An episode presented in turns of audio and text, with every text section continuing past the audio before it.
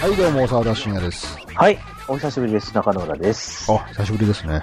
最近一、一、一年ぶりぐらい、もっともっとですかまあ、そんな久々に登場する中野浦さんと、はい。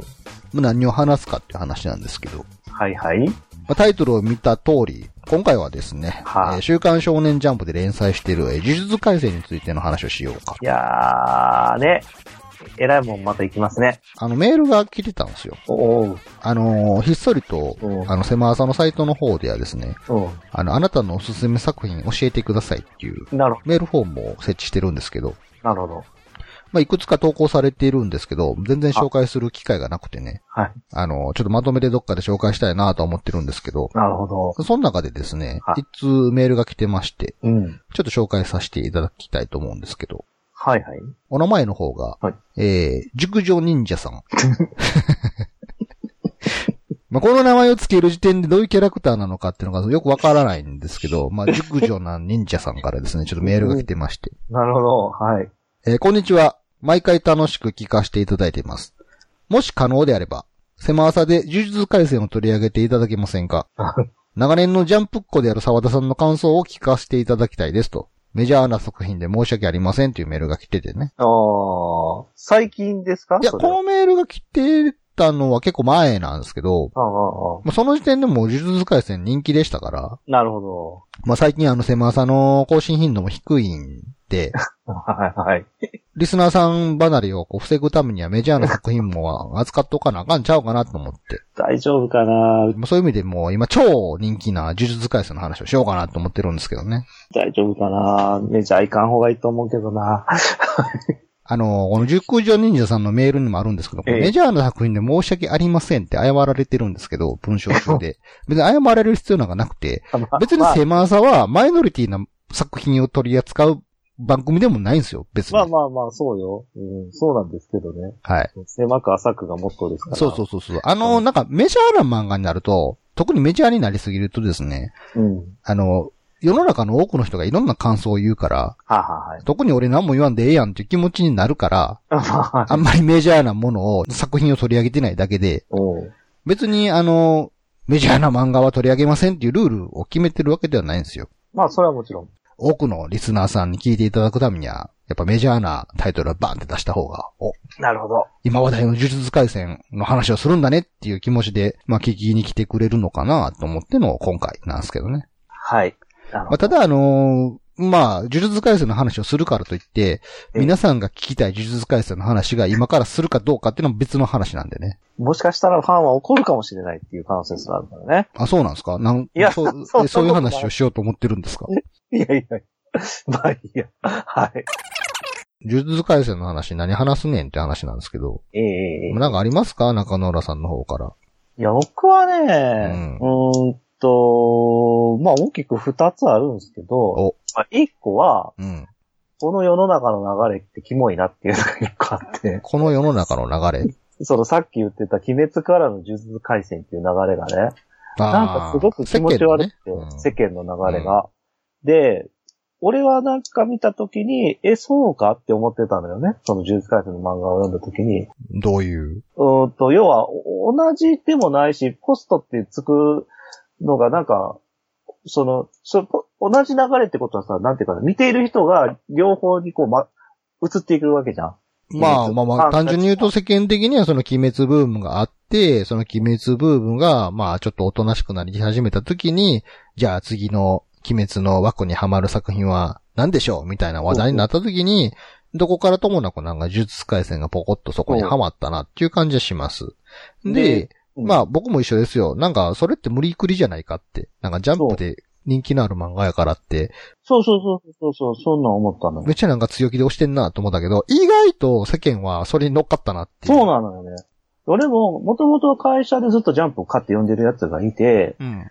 まだあのー出社してる頃ね、今リモートになっちゃってるけど、出社してる頃に、で、次、次来るのはこれなんすわ、みたいな感じのこと言ってたのね、そいつが。うん。で、え、そうかって思ってて、で、世の中もそんなこと言ってて、で、まあアニメ化ってなったら、やっぱアニメで火つくんかな、とか思って見てたら、あのね、うちの子供がね、直撃してて、うん。もうい今完全に呪術回戦、呪術回戦言うてんのよ。いやーうちの追い込みっ子もそうです よ。で、もともと、鬼滅の時も俺最初子供が鬼滅のアニメ見たい見たいって言い出した時、いや、あれ結構俺漫画読んだけどぐらいからあんま面白くないよって言ってたんやけど、うんまあでも漫画自体は割とちゃんとこういいろんな描き方、あの敵味方の描き方とか、あ、あ、いいなと思ったから、漫画も全部子供に見せたし、アニメも全部見せて、あ、確かにアニメの表現やったら全然これ子供に刺さるわとか思ってたりしてたのね。だから、すべて理解できたよなっていうか、鬼滅のな、ブームみたいなやつは。うんで、それが、じゃあまた呪術持ってく、やっぱ子供たち言うんやけど、いや、うんこれは鑑定って言ってたんだね、これ。普おー通人の死に方がもう全然あの、なんかすぐ人死ぬし、とかって言ってたのよ。親の意見やな。もうで、嫁さんなんかから、いや別にさ、鬼滅だってバンバン人死んでんじゃんとか言われるんだけど、いや全然質が違うからとか俺言ってたのに、うん。世の中の人たちは普通に同じに受け止めて、で、子供も普通にキャラ人気で、もう鬼滅、鬼あ、鬼滅じゃないわ、呪術、呪術になってて、もう今、なんだったら今はもう、鬼滅は全然みたいなことになってるのよ。今ほら、まだ世の世の中的にグッズとかまだ出てんじゃん。で、ちょうど今 DVD が出たとか、ああとブルーレイが出たとかやつが、がさ、あの、列車編のやつの。だから今またちょっとした、あのーえ映像好きな人とかまた見出してるタイミングだけど、子供とかもう完全にそっちには脱してるのね。そうね、うちの追い込みっ子もあのー今年のハロウィンの衣装をもう買うって言ったんですよ。はいえ。なんかあのいーえ子供たちの中で今年は何の格好するって話がもう出てるんですって。うん。で、そんな中で、その追い込みっ子たちは、うん。まあ、甥っ子はもう、小学校の高学年やから、そうでもないけど、その下の方の子は、あの、うん。鬼滅の刃の、なんかのキャラクターの衣装みたいな、ねずこやったかなんか知らへんけど、そんなんが欲しいとか言ってたんですけど、はあはそんなんが欲しいって言ってたから買ったのに、もう飽きてるんですね。もう呪術改正に移行してるんですよ、なんか。あ。ああ、うん。でそれらい。ぐらいまあ子供の中でも、まあ意外と、まあブームの移り変わりっていうのはスムーズにいってんなっていうのがあったんですけど、うんまあでも中野浦さんが言う、その、俺は俺は奥さんの話、奥さんの意見と一緒で別にええやんと思 うんですよ、子供に見せたところで。その、中野浦さんとか僕もそうなんですけど、変にフィクション作品に触れてきた経験値が長いから判断するんやけど、うん俺らが子供の頃かって、えぐい漫画とかいっぱいあったからね。まあ、そう。メタル系とかあったから ね。 メタル系覚えてませんかメタル系。あれ、あの、なんだっけ。なんかあの、ロボットの表面を硫酸のゼリーで、なんか包んで、美少女の格好してるんですけど、うん少女だったよね。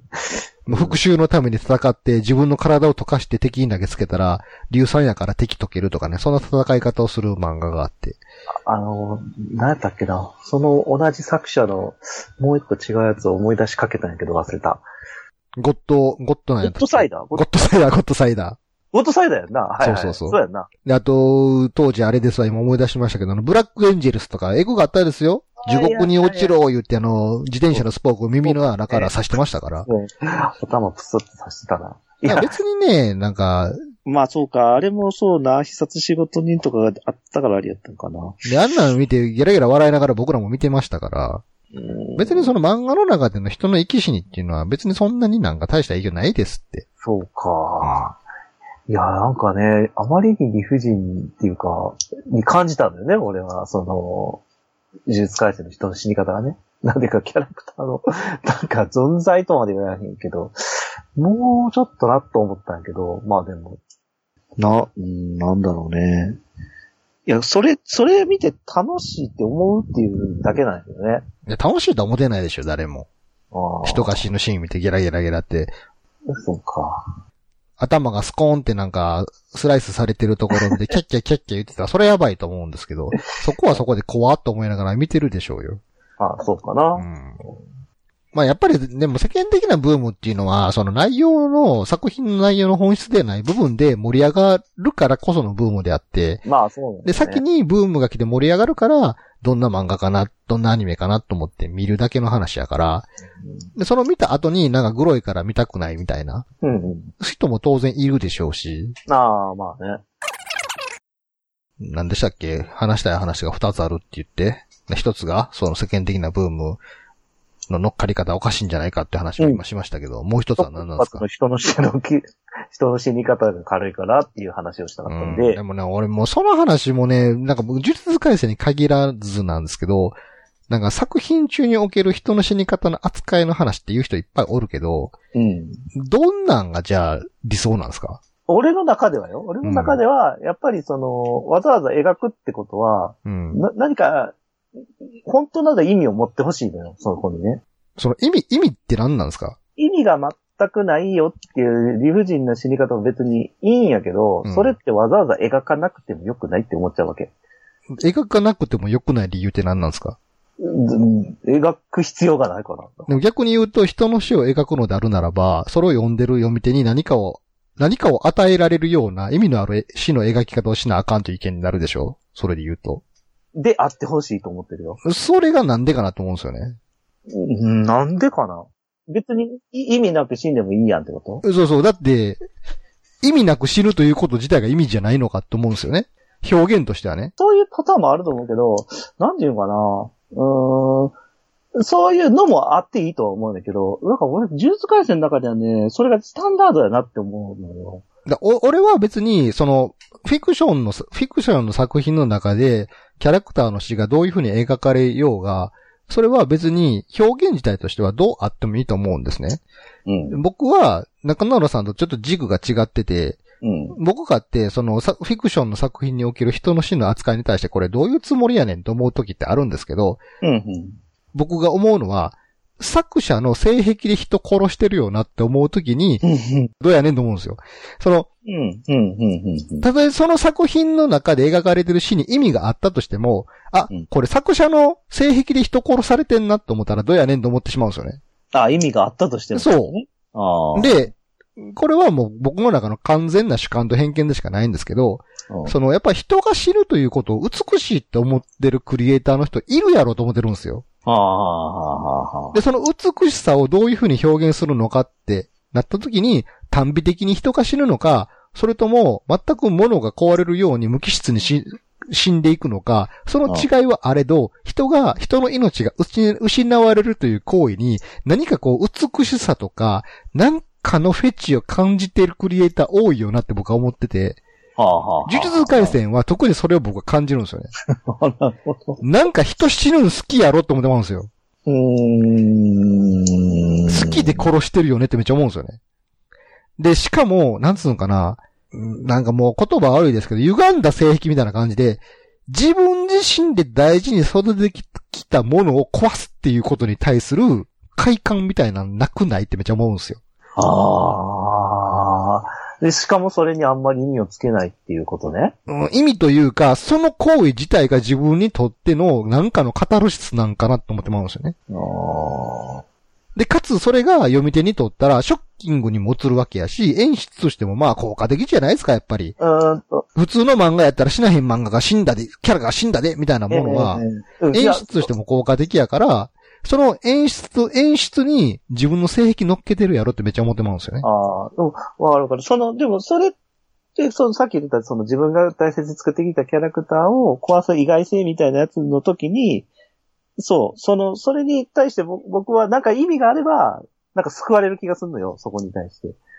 でもそれを、それすら、かなぐり捨ててるわけじゃん。なんていうか。俺意外性のとこだけでやってると思うんだけどな。だから意外性っていうか、まあ、あのー少年漫画でパンチラを描く人っているじゃないですか。はは。別にエロい漫画でもないねんけども、はは。ちょいエロのシーンを挟みたい人っているじゃないですか。はは。あの感覚で人死んでるんやと思うんですよ。わかります 癖、癖やから、癖。お、おーなるほど。癖やな、癖なんですよ。だから意味とか意味がないとかではなくて、作者の癖として、そういう表現が好きなんやろなと思ってまうんですよね。あー、なるほどなあ、 今まで呪術改正の中で人が死んでいったシーンを全部パンチラに置き換えてくださいよ。ちょっと難しいけどさ。いやでもね、分かった気がするのは、なんていうかな、僕の性格上、僕ほら、エリクサー病のタイプやからさ、うん。もったいないと感じる力が強い人間なのよ。うん。ということは、そのキャラクターを、そのあ安易に消してしまうってことは殺すって言ってみればさ、うんうんそのカードが使えなくなることになるわけじゃん、この先のストーリー展開とかで。うん。だからそれにすごくもったいなさを勝手に感じちゃってるから、だったらそのせめて消すなりの意味が、このキャラクターがこっから先出てこなくなるのに、と引き返してぐらい考えたらいいのになって思ってしあまあっー、てなるる。ほど、なるほど。なんかその、人の心理とか感情の意味での意味っていうよりかは、うん。その、コストとかっていう意味に近い。そうそう。単純に俺の居心地の悪さは多分そっちだとこ思うんなにレベル上げてきたキャラクター急にいなくしやがってみたいもなっ。たいねっていうね。なるほどな。 そういう意味ではわかりますわ。なん、え、もうちょっとほら、あるじゃん、使いようが、とか思うし、だからそこで逆にそれで消して、また新たなキャラ、新たなキャラ作るぐらいだったら、もうちょっとなんか活かしてこう繋げて伏線回収とかすりゃいいのにって思ってしまうのが結構強いから、割とこうバンバカバンバカキャラ出して消して出して消してって、やるのはあんま好きじゃないのよね、そもそもが。うん。でもそれはもうほんま僕が思うには作者の癖やと思うんですよね。なるほど。あははは。で、その作者の癖は、おそらく、なんか、公にも影響を受けてると公言してると思うんです。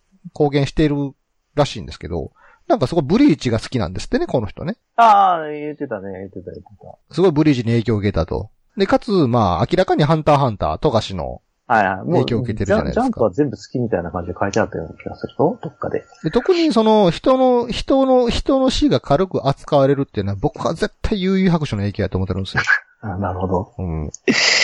悠々白書俺きっちり読んでないか読らな。んでないですかなんかね、僕当時ね、悠々白書読んでた時にも、すごいこう、なんか違和感を感じたのが、うん。当時のジャンプって、なんか、鬼滅でもなんかちょっと社会的になんか物申すみたいな人がなんか言ってましたけど、ほうその人の死を美しく描くなと。ほう。人が死んだから僕頑張るとかね。はははなんかそういう描かれからどうかと思うみたいな。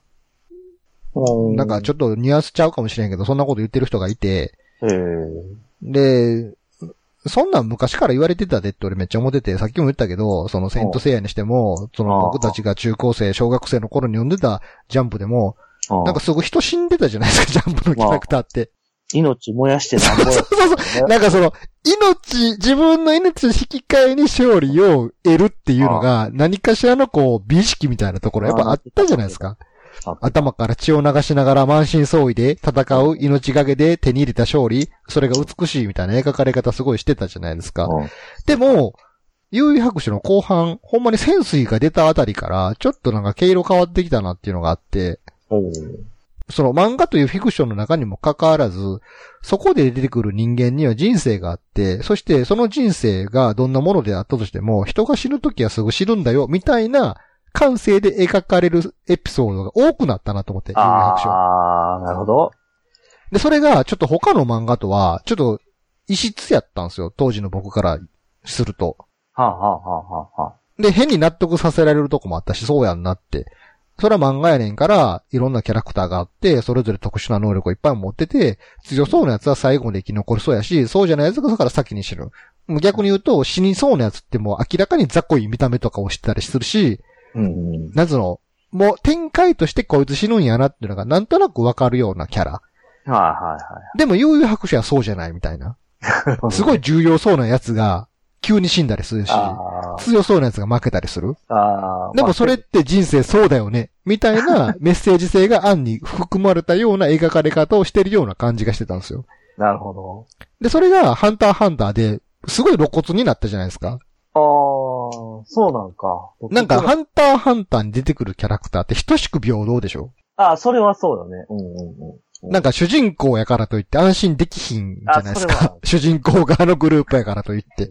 あなるほど。でそういう意味で、あくまで、その、富樫が作った架空のから、世界の中で、リアルに生きてる人たちのドラマなんですよ、みたいな描かれ方を、よりするようになったじゃないですか。はいはいはいハンター、ハンターで。で、で、明らかにこの呪術廻戦の作者も、その影響を受けてるよなって思うんですけど、なるほ富樫ほど架空の世界をきっちりと作ってないなと思うんですよ。ど。ああ、はいはい。その、人は等しく死ぬというところを自分の癖として消化して描いてるなっていう気がするんですよね。ああ、なるほどな。だからこう、なんつうの、ちょっと意味合いが違うというか。うんなんかね、その、そこにほんのりブリーチ節が乗っかるんですよね、なんか。ブリーチ風味が乗っかるんです よ。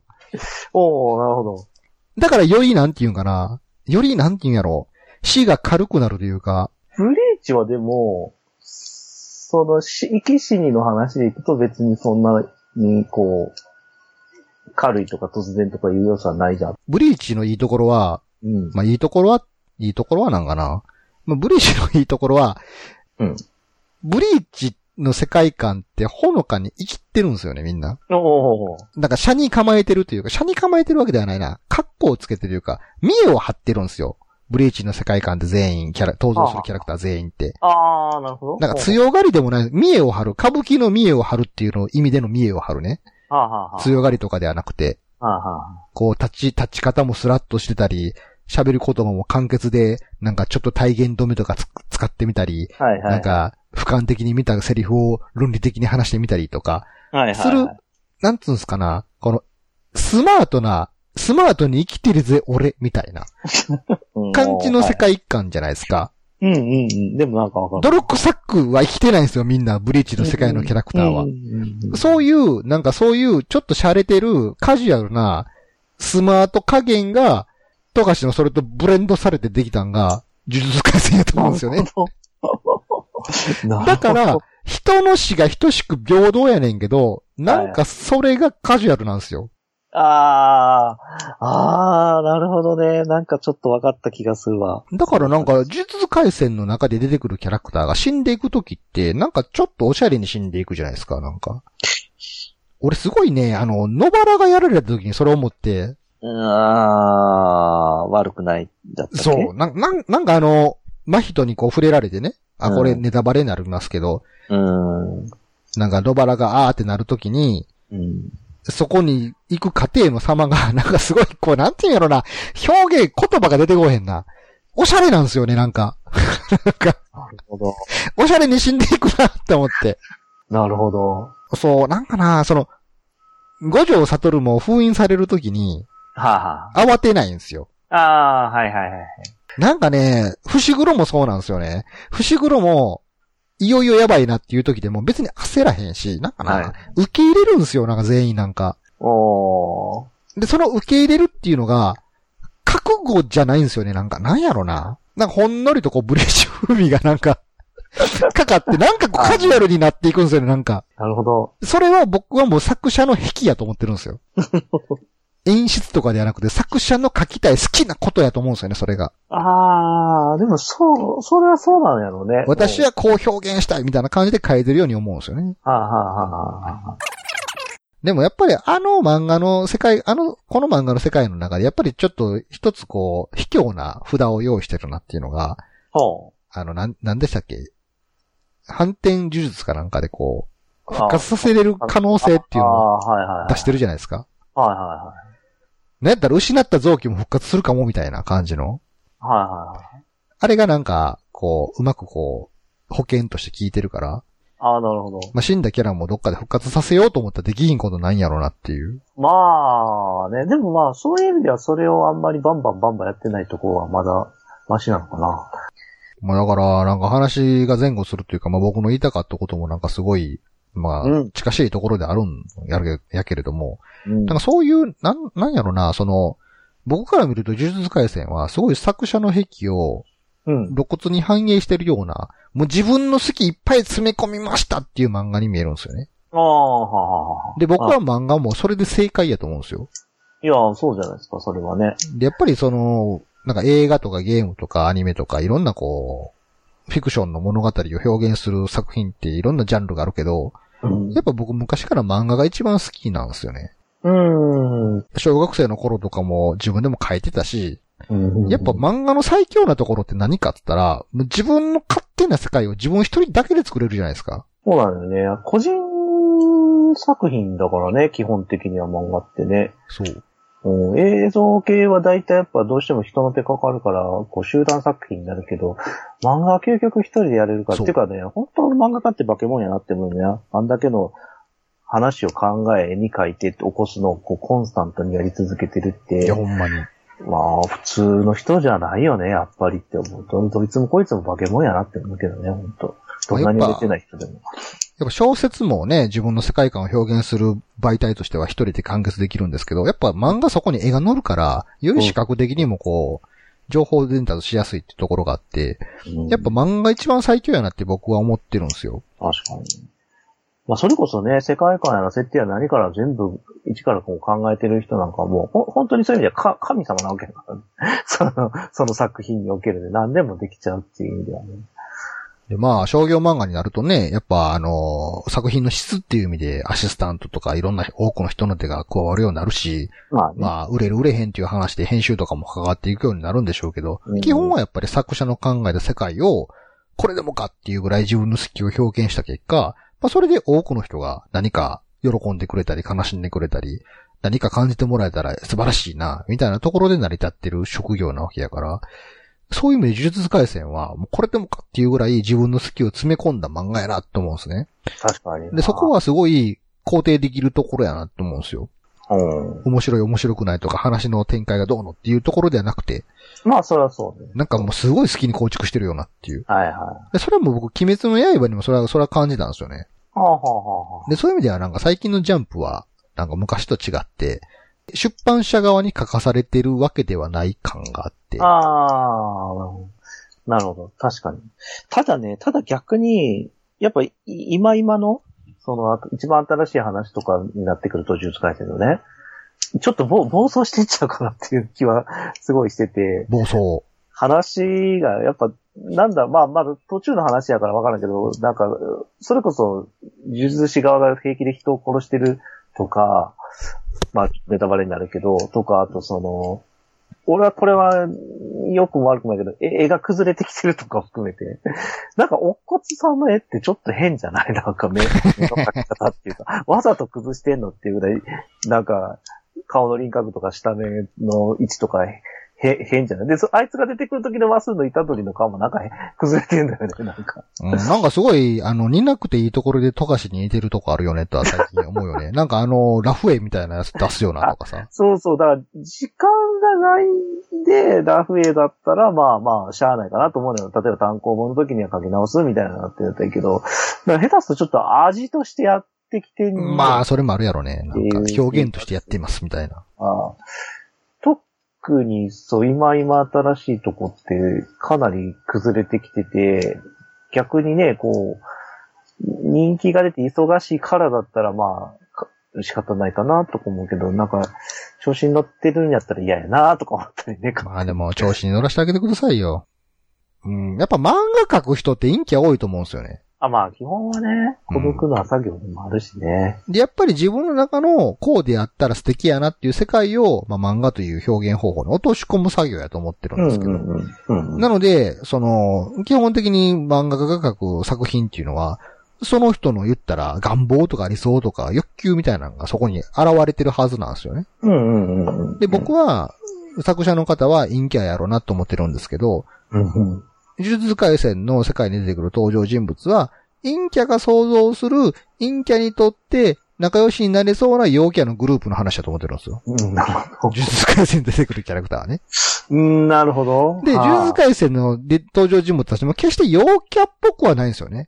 なんか、イタドリなんかも、あんなん現実世界におったら結構クラスでも人気者になれそうなんですけど、はいはいはい。意外とそこら辺の描写っていうのは少なくて、うんもうあの世界の中で、その呪術高専自体がもうマイノリティな存在やから、うんすごい登場人物全員がマイノリティ側の人間なんですよね。うん。で、はいマイノリティ側の人間やねんけど、そのマイノリティであることに、すごいこう自虐することもなく、うん。まあ、野原なんかもそうやけど、自分自身が好きで精一杯生きてる人たちみたいな、ちゃんと生きてる人たちみたいな、うん描かれ方をしてるから、うんなんかこの、陰キャが想像する、すごい理想の陽キャみたいな、そんな感じをするんですよ。なるほど。で、そんな世界観が、もう大ヒットしてるわけじゃないですか、今、世の中。はいはい。はい。そら陰キャもよ調子乗るでしょうよ。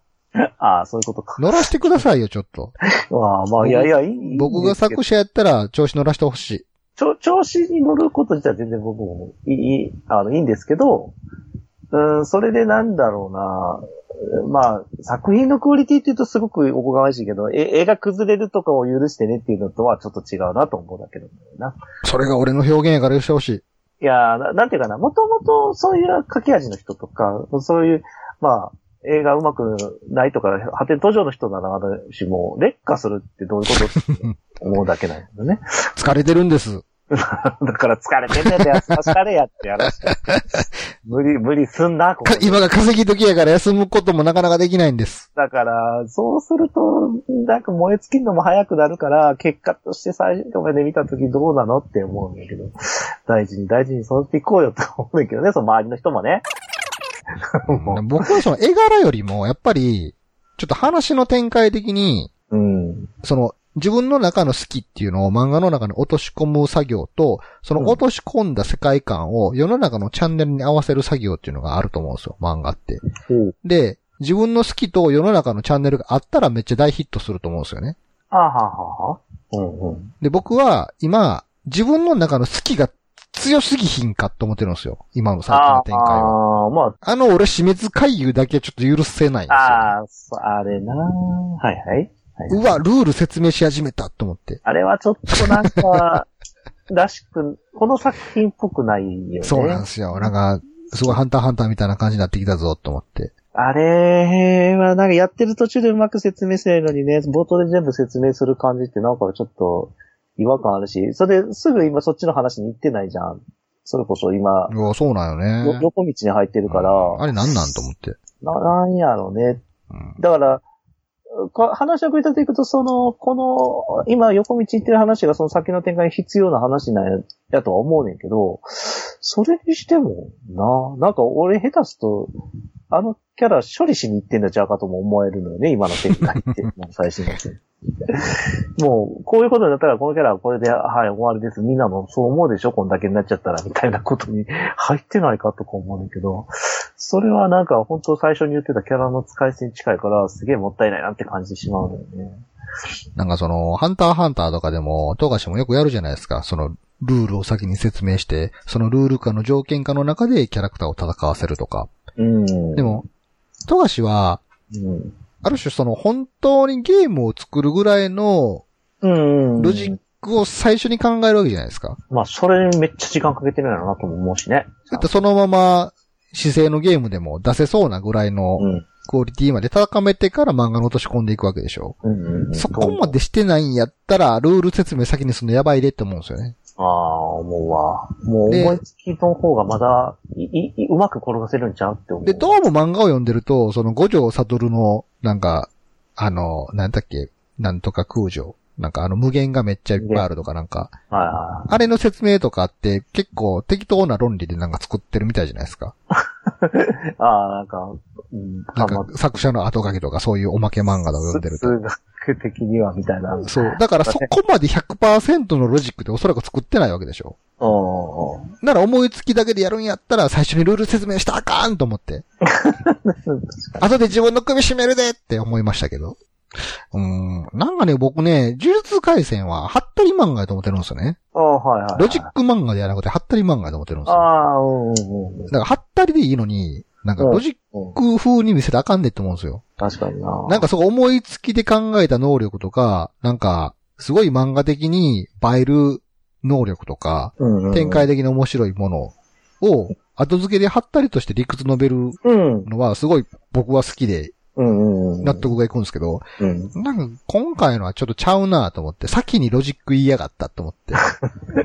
確かにな。もう、もうちょっとなんか、一、二戦してなんか分かってきたぞみたいな流れにするなら嫌だし、今からやりますよのところで言ってるからな。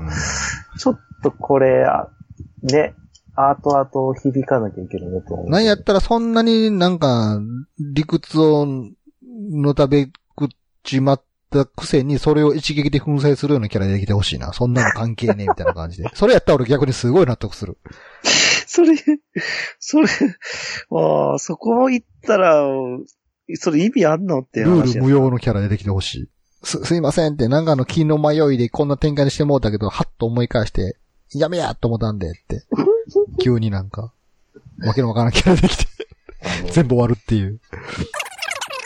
まあ、呪術回戦は作者の好きを全部詰め込んだ漫画っていう話の軸で別の話をしたいんですけど、うん。僕はやっぱこう、この漫画のキャラクターが結構いいなと思ってて、うんうんうん。あの、完全に僕の考えた強いキャラ全員登場させましたみたいな感じなんですよ。おーおーほうほうほう。五条悟を筆頭に。ああ、まあ五条はね、五条が分かる。で、まあ、両面宿儺もそうじゃないですか。ああ、まあ、シクナと、あと、藤黒のあの、当時の方か。そう。もう、藤黒の父ちゃんはもう完全そうやなと思って。あれはまなんあかそうね。あれはでもまあそういう存在っていうか。五条との対局のキャラ。あ、もうめっちゃ俺の考えた盾、究極の盾と矛の戦いみたいな感じやと思 って。うん。あれは、あれはまあそういうことでいいと思うけどね。だってそれ以外は割と、なんていうか7だらけっていうか、やけどね、俺、僕は見てて。別にかん、まあ、ちょっと今ね、今最新話でちょっと、ややこしい話にななりきてる、なってきてるけど。いや、でも、乙骨先輩も究極に強いよ。マキちゃん、あーマキちゃん買ってなんか、結局当時みたいになったし。あ、いや、そうそう、そっちね、そっち。そっちはまあちょっと今でもなんか、お、おっこ先輩俺ね、なんだろうね、いまいち理解しきれてなくて、あのキャラが。周りの人がすげえすげえって言ってるけど、本人がすげえところがいまいち、まだ出てないかなって気がえした。あの、あの人は単純に重力がむちゃくちゃ量多いっていうことと呪いがめっちゃ強いってだけでしょ。ことなんだ。あるの、うん、まあ、重力を、そうか。まあでも、要所要所ではやっぱ強いのか。確かに。なんか呪力だけの総量で言ったら五条先生を抜くみたいな発言どっかであったし。あったなぁ。でも、なんかその五条先生はその呪力を減らさないようにもしてるから、トータルでは五条先生の方が強いみたいな。うん。いろんな漫画から引っ張ってきたキャラクターをこう全部同じ場所に登場させてるオールスター戦みたいなのがね、僕は好きなんですよ。の、はいはい。だからあの渋谷事変であのいろんなキャラクター入れ替わり立ち替えでいろんなところでいろんなやつと戦うっていうあの下りはすごい好きやったあー、さ。はいはい。カモンのリットシの話ってなんか伏線あったいや、うーん、ほぼほぼなかったんじゃないなんか俺急に出てきた感があって、え、誰えと思って。まあ、あの、ねゲ、ゲットの中に入っているん。っていうのは、まあずっとあったけど、あれがカモトシノリだっていうのと、そいつといたりのうんぬんっていうのは、あ、急に出てきたよな。ほんまちょっと前の方にあったかなぐらいじゃなかったけど。うんなんかその、イタドリが、なんか強い、まあ、そもそもとして一般人としてフィジカルが強いっていう理由がずっと描かれてなかったじゃないですか。うんうんうでん。あれが、個人的にはすごい気持ち悪くって、確かに。なんか理由のない一般人の強さってすごい、なんかすごい気持ち悪いんですよ、読んでて。周りのやつ、うんしかも、具体的な数字出してたじゃん、何秒とかさ、なんか、しかも、なんか、それこそオリンピックそうそうみたいなんとかっ てさ、明らかにこう、にふ一般人の人間が逸脱した強さを最初から持ってたじゃないですか、イタドリが。だからすごい気持ち悪かったんやけど、一応それでなんか、あ、理由あるんやと思って、なんかその風に落ちたんはあったんやけど、と、めっちゃ唐突に出てきたなとか思って。んえ、何って。まあ、これからそれが語られるのかもしれへんけど、みん、みんなあれはどう受け取ったんと思って。で、そんなん話聞いてませんでしたけどっていう感じにすごいなったから、読んでて。ああ、あれがなんかこれからの話の引きになるよりかは、ハテナがめっちゃ浮かんでしまった から。だったけど、俺はその、それで、なんだっけな、その、長宗がさ、すべてをさ、もう全面 OK になったじゃん、 その弟も死んでんのに。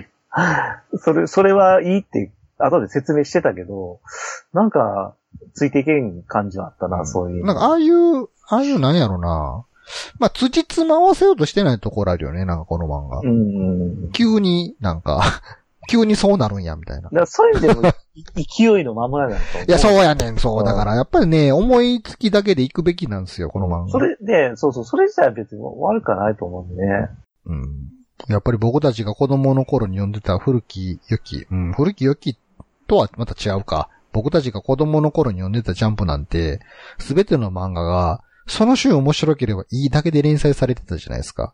あと先考えずに。いや、本当あの、 結構俺、前も言ったかもしれないけど、社会人になって、筋肉マンお知り合いが文庫で全巻買ってったのがあったから、あ、懐かしい、ちょっと貸してよっつって貸してもらって読んだ時に、え、俺当時こんな話に湧いてたんやって、逆転した記憶があって、 全然話を通じつまってねえや、みたいなとこがあって、でなんかほんまだってあの時は、その週、その週しか読んでないからね、そう僕らは。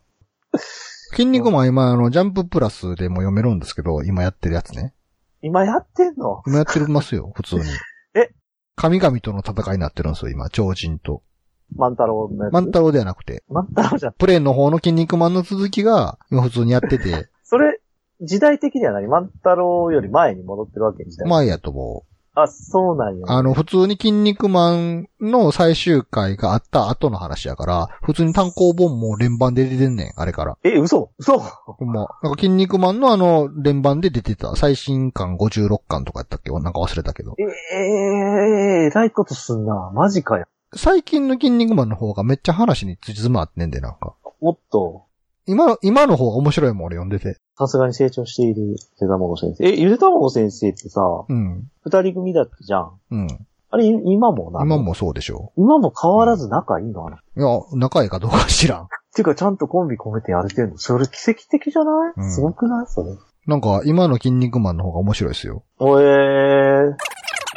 まあ、なんやろう。うーん、熟女忍者さんが望んでた会話はこんなんやったんかな。いやー、どうかなどうかななんか、呪術回戦の話をしてるようでしてないような感じの話でしたけど。うんうんうん。そうね。まあまあ、でも狭朝で話すということはこういう話になるということですね。 大丈夫かしら。まあ、ちょっと先は気になる漫画であるので。そうなんだよまあ、ね。とはいえもやっぱジャンプの漫画はね、ちょっと毎週毎週追っかけてられないんですよね。ほんと。ああの、まとめて読まんとおじさんやからもう話分からへんくなるし。あー、それはそう、ね。そう。だからまた、頃合いを見てまたどっかでまとめて読もうかなと思うんですけど。単行本をな、未だにやっぱね、自分の手元に置きたいと思ってないからな、ここ 子供が借りてんのを読んで。まあでもたまにはジャンプ漫画を語るのもいいっすね。なんか、ありますか他にジャンプ漫画。最近は僕も前、さっき言ったようにそのゼブラックでね、あの、おー。ジャンプに触れてなかった頃の漫画を結構読み返してるんですけど、やっぱジャンプ漫画おもろいなっていう。ジャンプ漫画か。ジャンプ漫画、どれがジャンプ漫画かよくわかってへん状態やからな。今俺、ゼブラックでナルトを今更読んでるんですよ。出たーって、俺実はナルトちゃんと読んでない人俺も俺も。ね。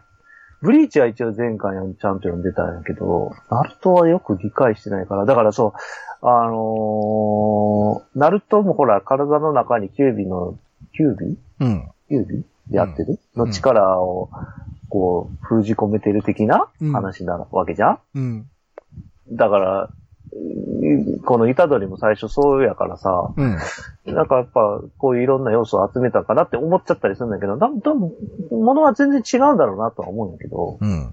多分、ナルトとは。まあでもジャンプ漫画なんて基本的にその自分の中の潜在能力をいかにして開花させるかっていう話じゃないですか。うんで、。その表現方法が忍術なのか魔法なのか格闘技なのか呪術なのかっていうだけの話で、まあ基本一緒でしょ、根っこの部分は。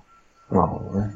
でやっぱり少年漫画として君の中の可能性を信じろよっていう話でしょ。まあ、あとやっぱ、主人公ならではのと特殊な事情要素が何かしら必要なんやろうなとは思うけど。まあよくね、ジャンプ漫画はあの、友情努力勝利とか言うけど、友情血筋勝利やろみたいな感じでこう、 揶揄される時もあありましたけどね。筋か。なるほどね。結局、主人公なんかの血筋やんけって、血統がええからやんけ、みたいなね。あー、しかも後の方になって出てくるタイプね。うんまあまあでもメッセージとしては、もうあなたの中にも何か他の人にはない特別な何かがあるかもしれないから、その可能性を信じようねっていうことでしょ少年に対して。なるほど。え将来絶望しか感じない気がするけど大丈そこはあの修行をしなさいよっていう話夫。だあ、ね。そうか。修そ行ので、だからほら、最近の人別にそこは読まへんじゃん。そう自分にかかる負荷は基本的にスルーして、そうじゃないところしか見えひんからさ。そんな、えーそういう修修行して強く、あ、でもさ、ごめん、話ちょちょっとと飛んじゃうけど、その最近修行のシーンってさ、薄くなってねって俺思うんだけど、そんなことないかな。うん、まあ、なんか、鬼滅の刃の一巻を見たときに、うん。あの、一応最初の方で修行するじゃん。まあ一応意志はある修行してましたからねあ。れ、めっちゃでも、はしょっていうか、めっちゃ早くないあの修行のシーンっていうか、なんか。まあだ、でも俺、修行のシーンって俺、子供の頃から体育座やったで。まあ、っていうことだからいいのかな俺、だってほんまドラゴンボールとか悠々白書とか早終わりやと思ったもん、修行のシーン。でも、結局さ、そこってさ、一朝一夕には手に入れられないんだよってことを言いたいわけじゃん。いや、でも俺、子供の時にそのメッセージ感じひんかったけどな。別にあれで自分努力しようとか思わへんかったしさ。そうか。なるほど。なんか、単なる、なんか、先延ばしというか、あの、丸びしてる感しかなかったからさ。ああ、あじゃああんな、あんなもんでいいんだ。俺、鬼滅は早いなと思ったけど。全然あれでいいですよ、僕は。なるほど。そうか。なるほど最近読んだのは何やろな。その黒子のバスケ、食撃の相馬、あとブリーチも最近前回読んだな。最後の方知らんかったから。最後の方知らんかったからさ、最近読んでさ、え、そんなことなってたんやと思って最後。あの、あれなんだっけ。親父、親父のやつが出てくるやつブリーチのあの最後のラスボノスもさ、あの、ほんま、あの、中学生の考えた、俺の考えた強い能力みたいな感じやったよな、最後。うん。何やったっけ出した瞬間全部決まる技みたいな。先を、んなんだっけ先読みじゃないな。なんか、なんかね、ね、よくわかんない。未来が確定する能力みたいな感じで、すげえと思って。全然刺さんのがねえな。え、昔のでもいいってこと光の語とかも全然覚えてない。ああ、懐かしいな。あと、最近よや、やっとあの、テニスのおじさんも最近読んでるで。うわ、出たー 全。然ブームの頃とか全然読んでなかったからさ。黒子のバスケ俺一通り読んだはず。多分言話してれば思い出すレベルではあると思うけど。なるほどね。え、ちなみにこれもう収録アウト状態でいいの え、終わってないよ。終わってない。終わってない一の応こう最後締めのこんす言葉だけを言わなければ。はい、そんな感じでね、終わりましょはい。う。久々に中野浦さんが登場していただきました けど。久々にしては重い滞在やったな。そうですか。大丈夫か、これ。はい。まあまあね、呪術回戦人気漫画ですけど、はい。まあ皆さんが聞きたい話ができたかどうかはわかりませんけれども、まあ我々の言いたいことは言えたかなと思います。そう。あのー結構、先気になって読んでる漫画ではあるんですよ。ほな、終わります。はあー、い、お送りしたのは沢田信也と。中野でした。それでは皆さん、また次回さよなら。さよなら。